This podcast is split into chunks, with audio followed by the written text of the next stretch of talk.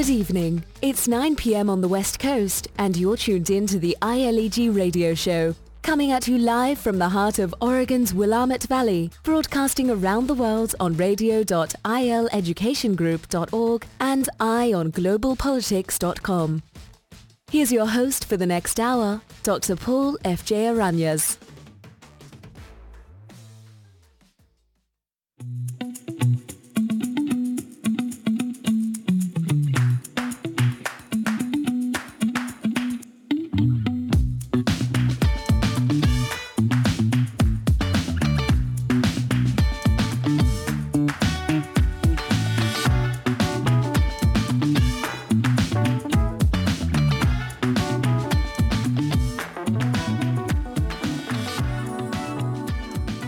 Thank you so much for joining us on this lovely Sunday evening.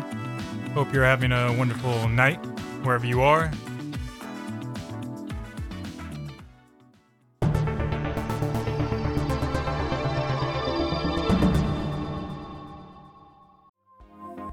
Bakhmut in Ukraine is nearly surrounded on three sides. And there's no withdrawal order from Kiev. So, what's going on there? What is happening in Bakhmut with all roads leading out blocked by Russian forces except one?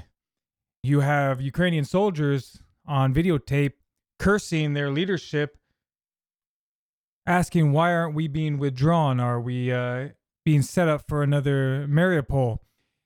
The question really has to be asked does Zelensky, does the Ukrainian regime in Kiev care about its people? When there was a ceasefire floated for the Christmas, the Orthodox Christmas holiday, it was rejected by Kiev. It was proposed unilaterally by Moscow, and Kiev rejected it.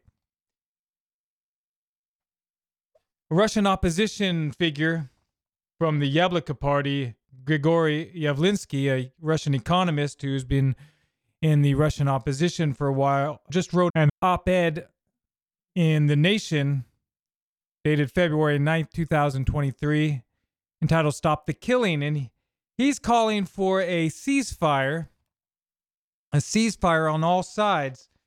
And his last paragraph says, or one of the last paragraphs says, uh, declare a ceasefire, stop killing people. A ceasefire agreement is not a treaty. It's not about peace and not even about a truce or large scale dialogue. It is a political demand aimed at saving lives. That's the main thing today. A ceasefire agreement is the very first step toward a settlement. As long as there is fighting and people are dying, no attempts at discussion or negotiation are meaningful. Therefore, under the circumstances, a ceasefire agreement is required to make way for any positive development. And he goes on, it's a, it's a good article, but the thing is, there are no calls in the West for a ceasefire. Kiev is flatly rejecting any talks with Moscow, and Moscow saying we're open to talks if you're you're realistic and you want to discuss some realistic solutions to this conflict, to this bloody conflict, then let's talk. And that's the, been Moscow's position all along. Kiev is saying we want to take back Crimea, we want to take back every bit of land that uh, that they claim to be Ukrainian, even though they were killing the people on that land for eight years in the Donbass. So this is the diplomatic stalemate here. You have one side that's backed by the West that's unwilling to negotiate at all until they achieve total victory, and Moscow is defending what it believes now is its territory in the four provinces, in the four oblasts. And they're open to negotiations if the negotiations are deemed realistic. But you have a diplomatic stalemate here where one side is not willing to even talk. You have to you have to ask yourself, really, does Kiev care about its own people at all? Is this war being waged on television and on social media? Because when you have a city that's surrounded by on all three sides with one road leading out and the news that that that time, that hourglass is closing by the by the day to get out of there. They keep on saying Bakhmut holds, never surrender Bakhmut. It's it's the same as when you see a, a gambler at the at, at a table in in Las Vegas and losing over and over and, and they can't leave the table. And then the, the, keys to the car go on the table and the keys to the the house go and then the college tuition goes onto the table because they're doubling down on idiocracy on stupidity. The cost is not a car. The cost is not a house. In this instance the cost is probably tens of thousands of lives 10 to 30,000 Ukrainian lives, uh, soldiers. But uh, you see videos of these Ukrainian soldiers cursing the leadership and saying basically after the war, you're next, the representatives. There's a number of videos out there like that, probably unverified, but there's enough evidence out there. There's an element of discontent. Videos of soldiers being forced back into Bakhmut when they're saying, you know, we have no chance. Uh, we don't have even our battalion is, has disappeared. Well, this is all happening while Zelensky was traveling around Europe begging for more weapons and being patted on the back by by Western European leaders, by Macron and Scholz and and and the British Prime Minister and all the European Parliament members that are you know, just giving him a free pass because they have so much Russophobia in them that they don't care if they destroy Ukraine. They don't care if they dismember it as long as they try to hurt Russia.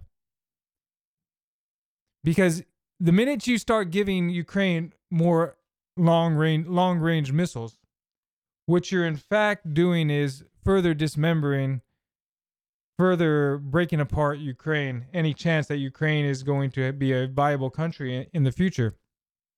Because Russia is going to want to protect its territory that it claims it's is that it's its territory now.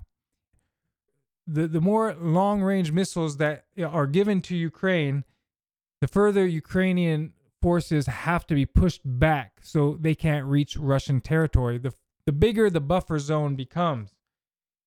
And the bigger the buffer zone becomes, the less viable a state Ukraine begins to look like in the future. So we'll see what happens. We'll see what happens. Give me a call at 1 974 ILEG. Leave me a voicemail or a comment at comments at eyeonglobalpolitics.com.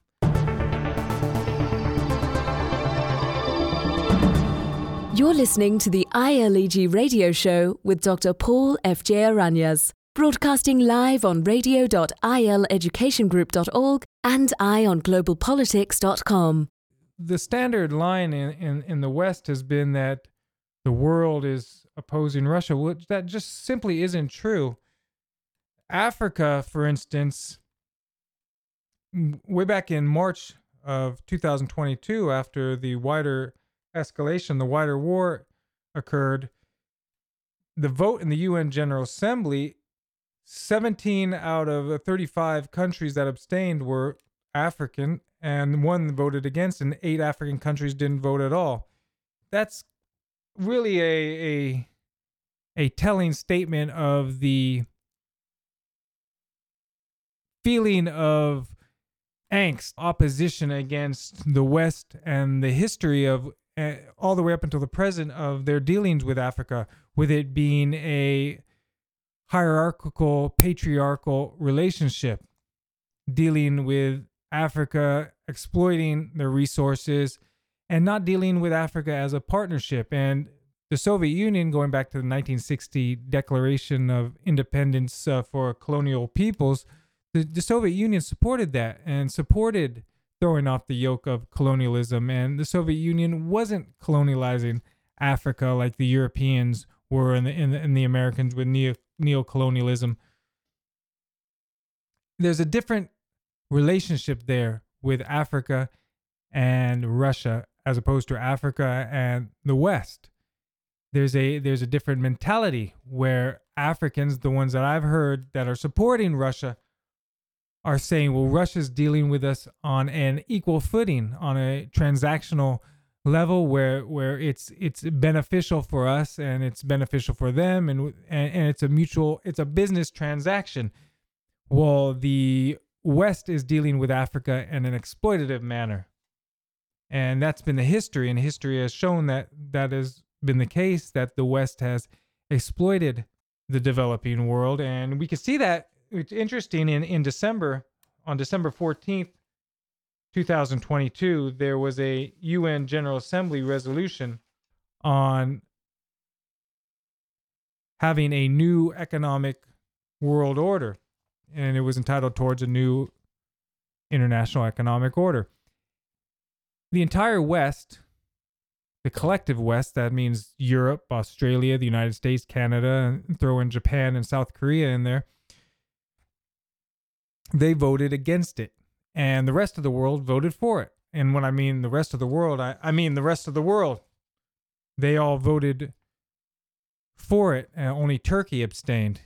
So it's uh, it, was quite telling to see that the rest of the world is saying, "Hey, something's wrong with the economic order as far as the the the debt of developing countries, how they're dealt with uh, vis-a-vis the the Western powers, the Western countries, the finance mechanisms, the, in general, the international economic order, and it's a it's a fairly lengthy document, and I encourage you to go look at that. That's December 14th on the UN General Assembly resolution. That was passed by, I believe, 120, 50 countries opposed it, and uh, 123 supported it, 124 with two abstentions.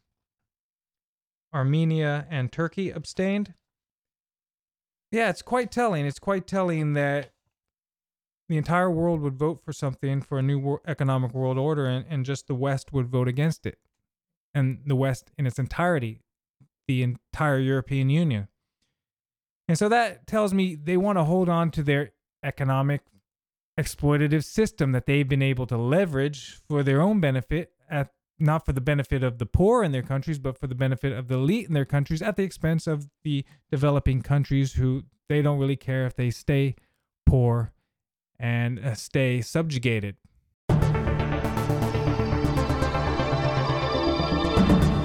You're listening to the ILEG radio show with Dr. Paul F.J. Aranyas, broadcasting live on radio.ileducationgroup.org and eyeonglobalpolitics.com.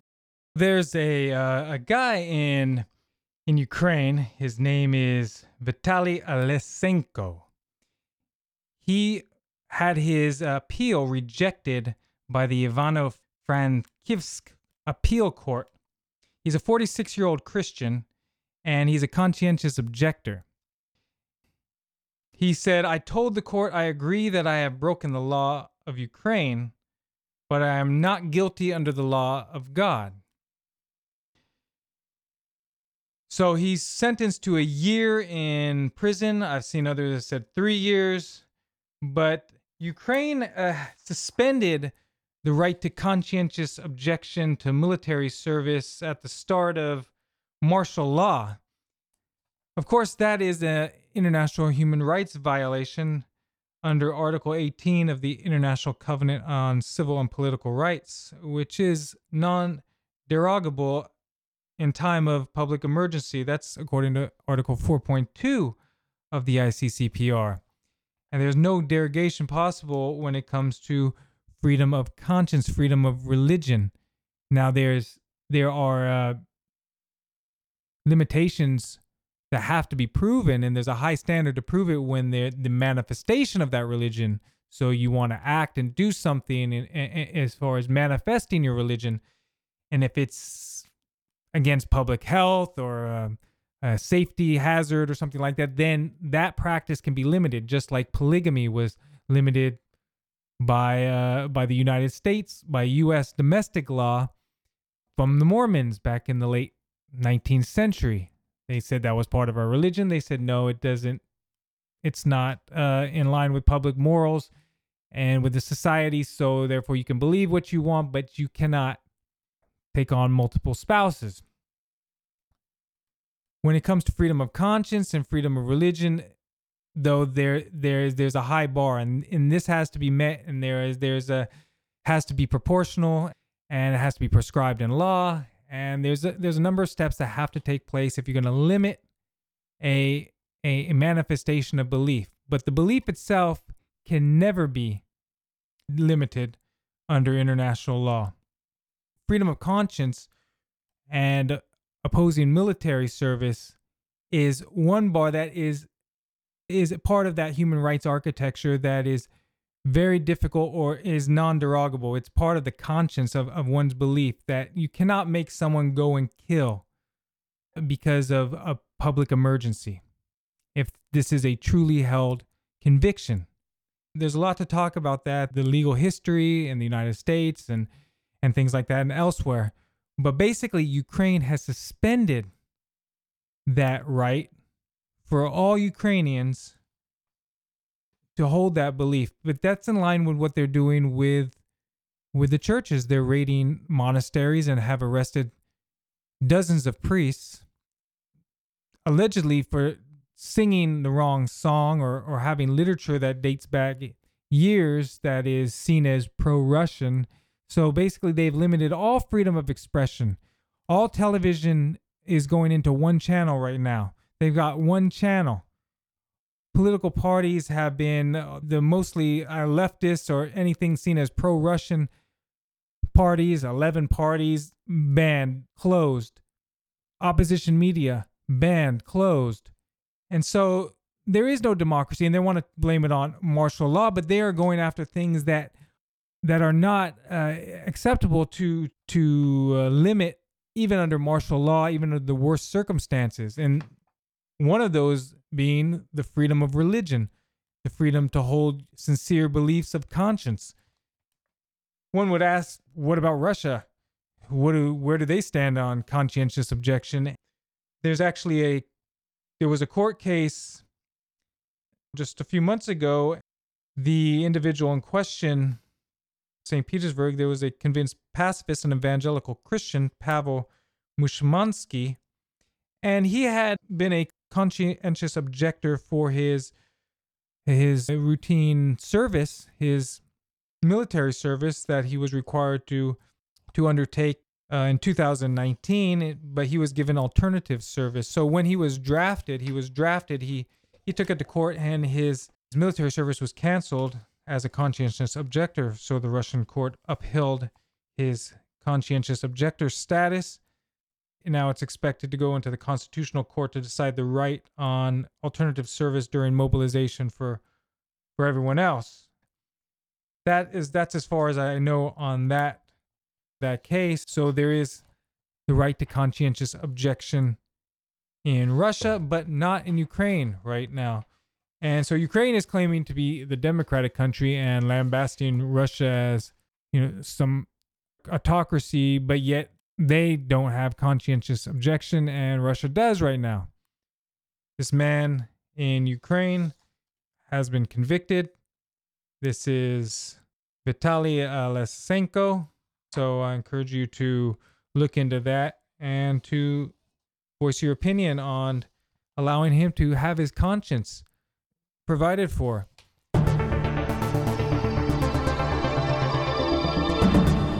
You're listening to the ILEG radio show with Dr. Paul F.J. Aranyas, broadcasting live on radio.ileducationgroup.org and eyeonglobalpolitics.com.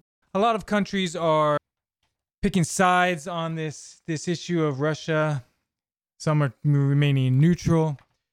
The African countries, like I said, are uh, using this to try to have a little leverage in their in the way they're international relations are conducted. And some in the European academic sphere are claiming that it's some sort of uh, strong strong arm that Russia has over African countries with their security assistance on the African continent. You know, that kind of goes right in line with the general attitude toward anything that has a counter argument in the West about this situation that it has to be something to do with being paid off or propaganda or something else. It can't be a reasoned argument because reasoned arguments are intolerable now in the West, intolerable in the mainstream media. They can't cope with reasoned arguments.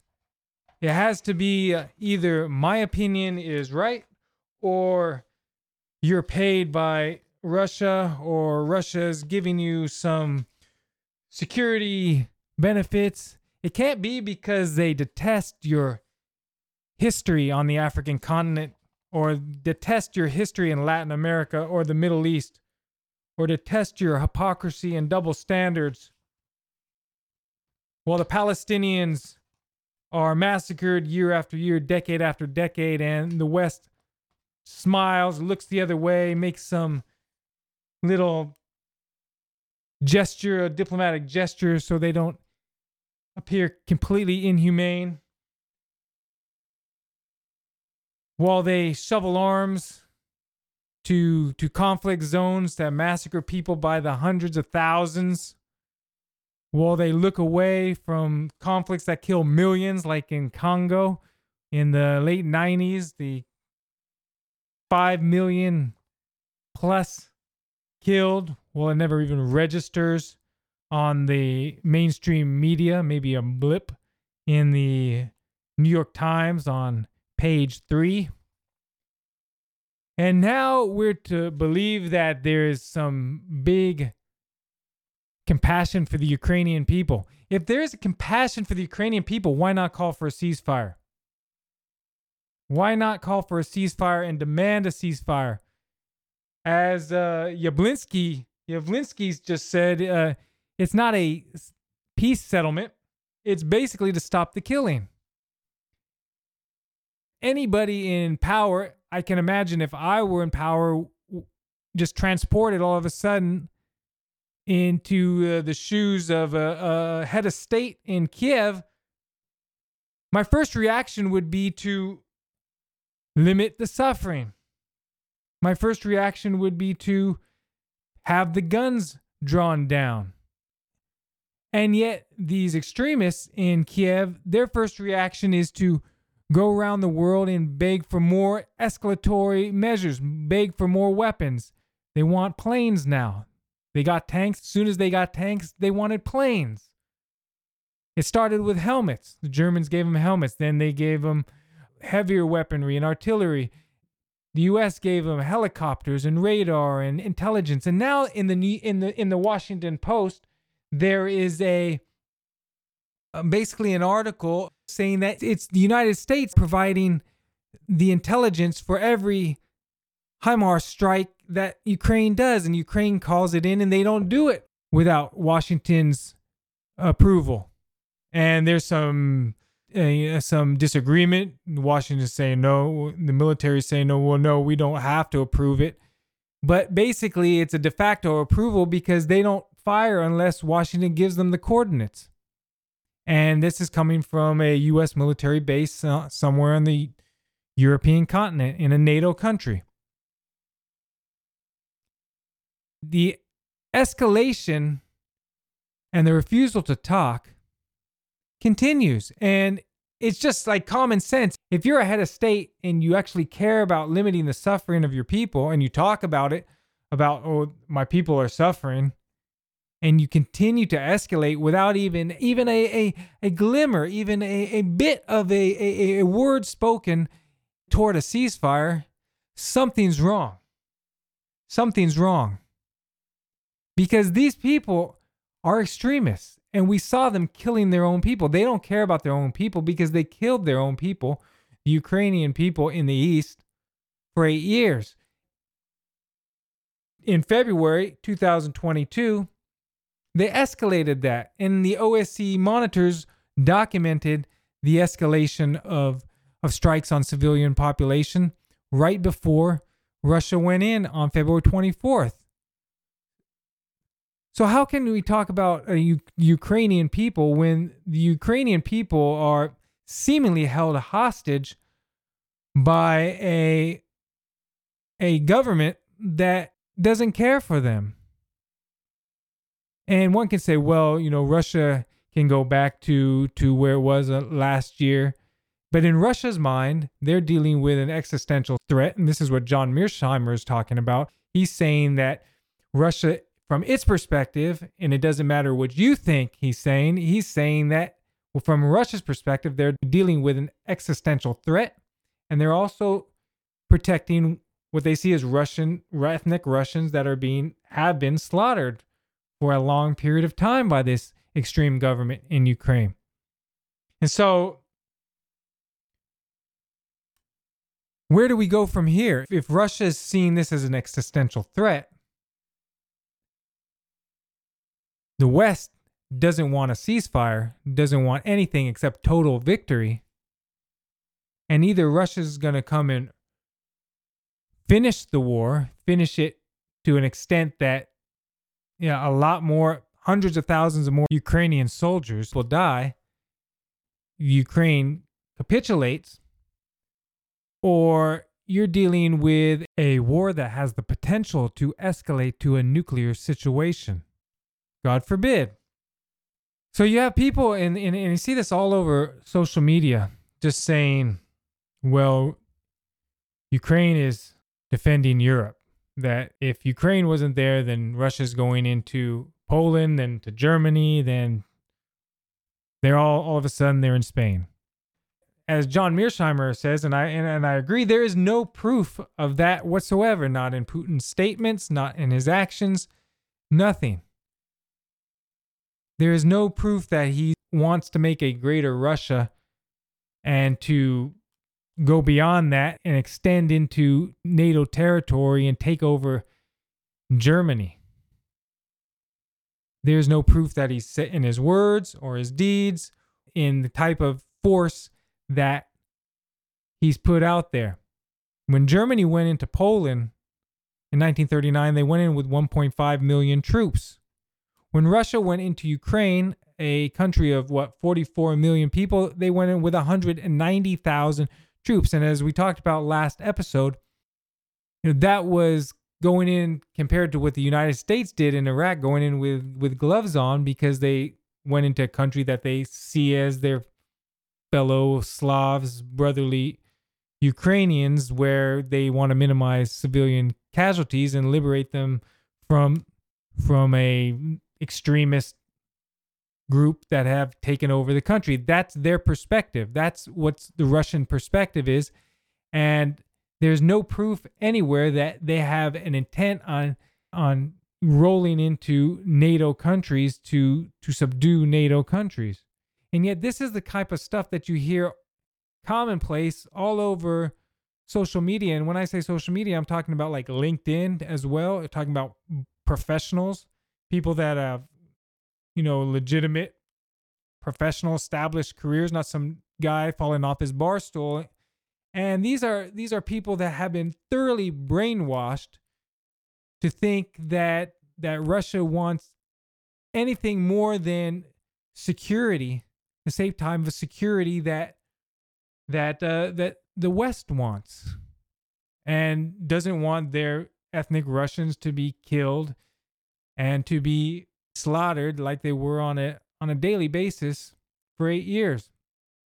And you have to wonder about the critical thinking in the West, the fact that this is just plain and simple out there that anybody can research and, and find the facts. I mean, you can look at all of Putin's statements, you can listen to his speech going back to 2008 in the Munich Security Conference, where he laid out the fact that this unipolar world uh, was disregarding the security of others, including the Russian Federation, and that the world cannot stand like that given the rise of other countries, given the rise of, of Russia, the rise of China, the rise of other economic powers, which will turn into economic power, will turn into political power. And it has turned into political power. One only has to look at China to see the rise of their political influence on the international stage. And yet, time and time again, the West just disregarded these pleas for a mutual security architecture and ended up here where now they're doubling down on trying to have total victory against Russia. And you know what what's going to happen is a lot more people are going to to die in this this war.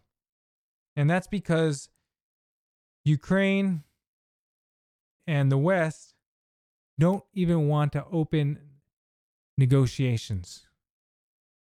They want something that's highly unrealistic. Now, for me, I'm, I'm against war, period. Yeah, I want everyone just to put down their weapons because it's wrong to kill.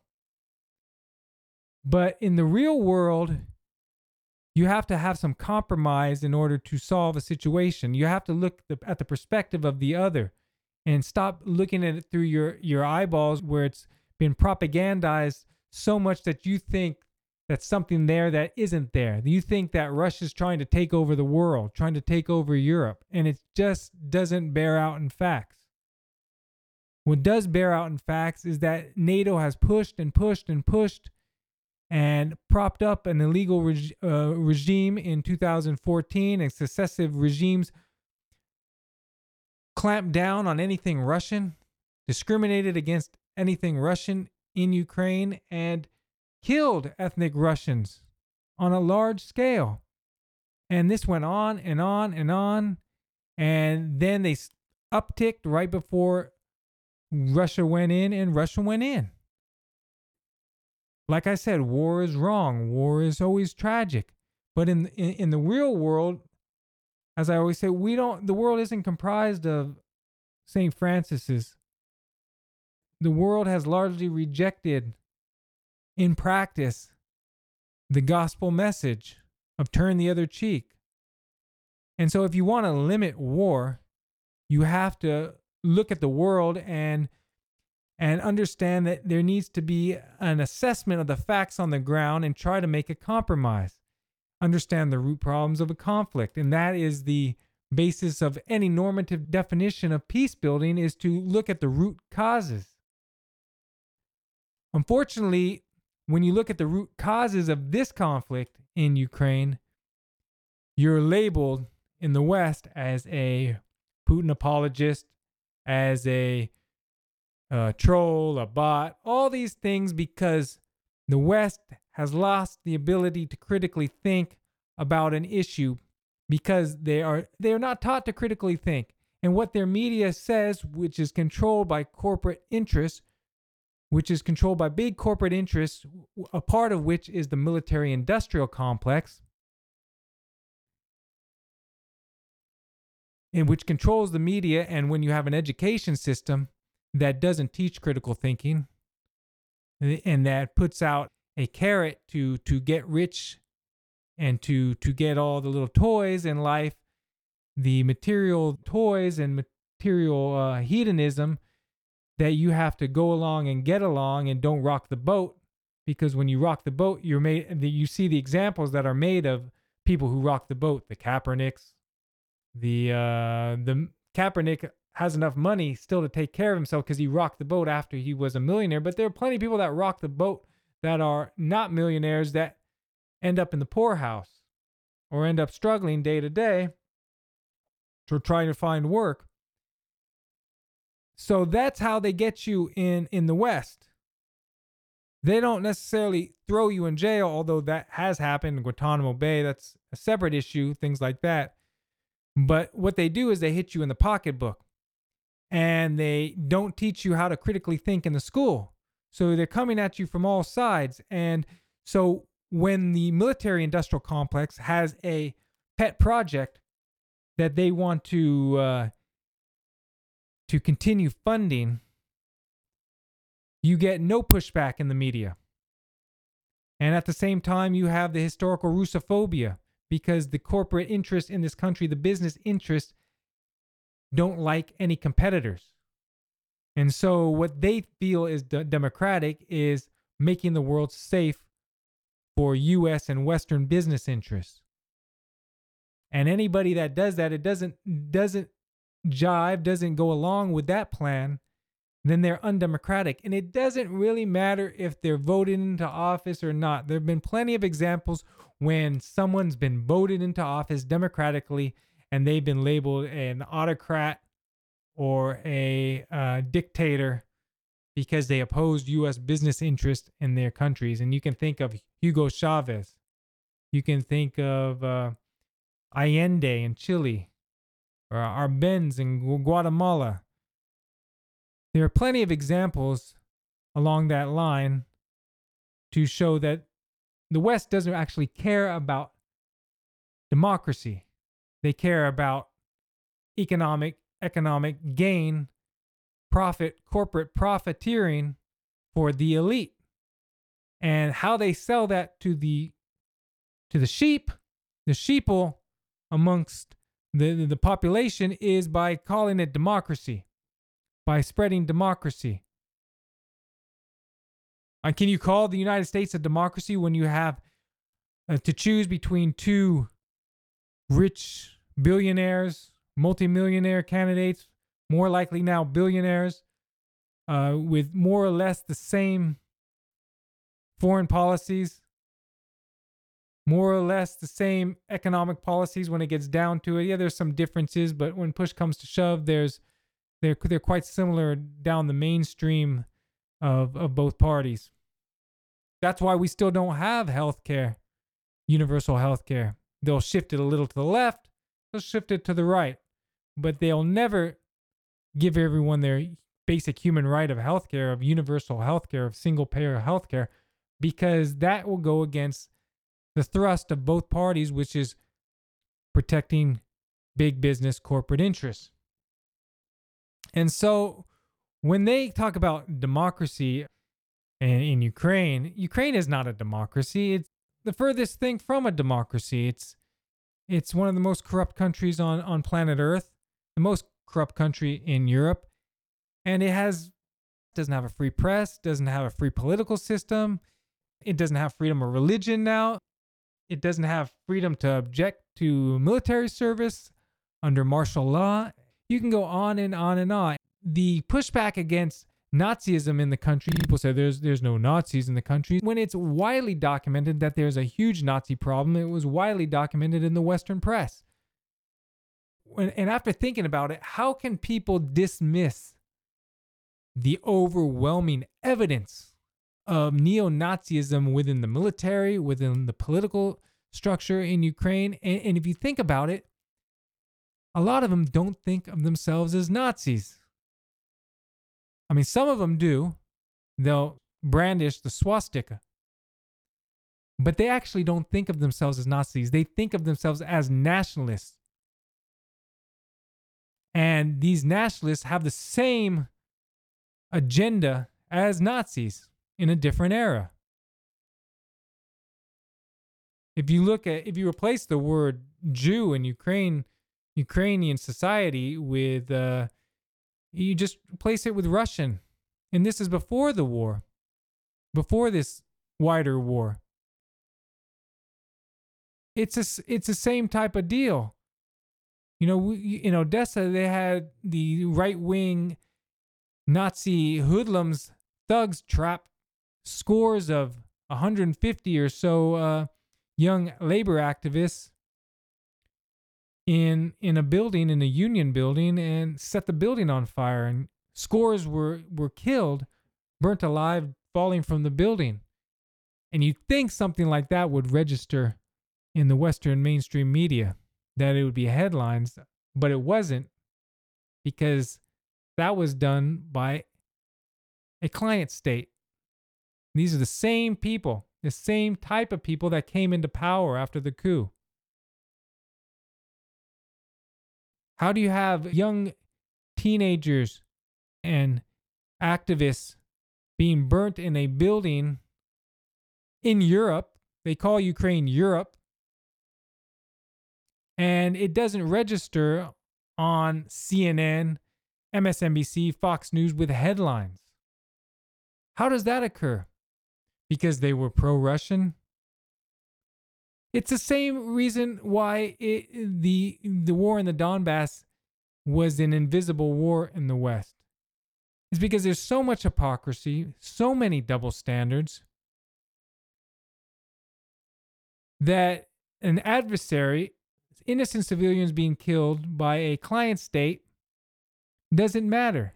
It, their lives are, are worthless from the Western mainstream. That's why the, the U.S. could support the Contras in in Nicaragua and and have them go in there. They were so unpopular that they had to be based in, in neighboring Honduras. And they'd come across and do these raids and do these horrific atrocities. Horrific atrocities. There are many examples of this, and yet that didn't register with the mainstream. And there's so many examples that when the US and the West support a dictator who is good for US business interests but kills his own people, it doesn't register on, on the mainstream. But when an when an autocrat or even a democrat, small d, opposes the US, every little aspect of their their existence of their policy is scrutinized and the others, the friendlies, are ignored. This is why we're here. Because there's no morality in politics in Washington, in London, in Paris, in Berlin. They don't care about right or wrong. They care about profits and they don't care about the Ukrainian people, otherwise, they'd be calling for a ceasefire. Can you imagine not even being willing to, to call for a ceasefire, to, to adhere to a ceasefire on Christmas? There's always an excuse. Oh, well, it's just they're biding time or they want to re- let Russia regroup.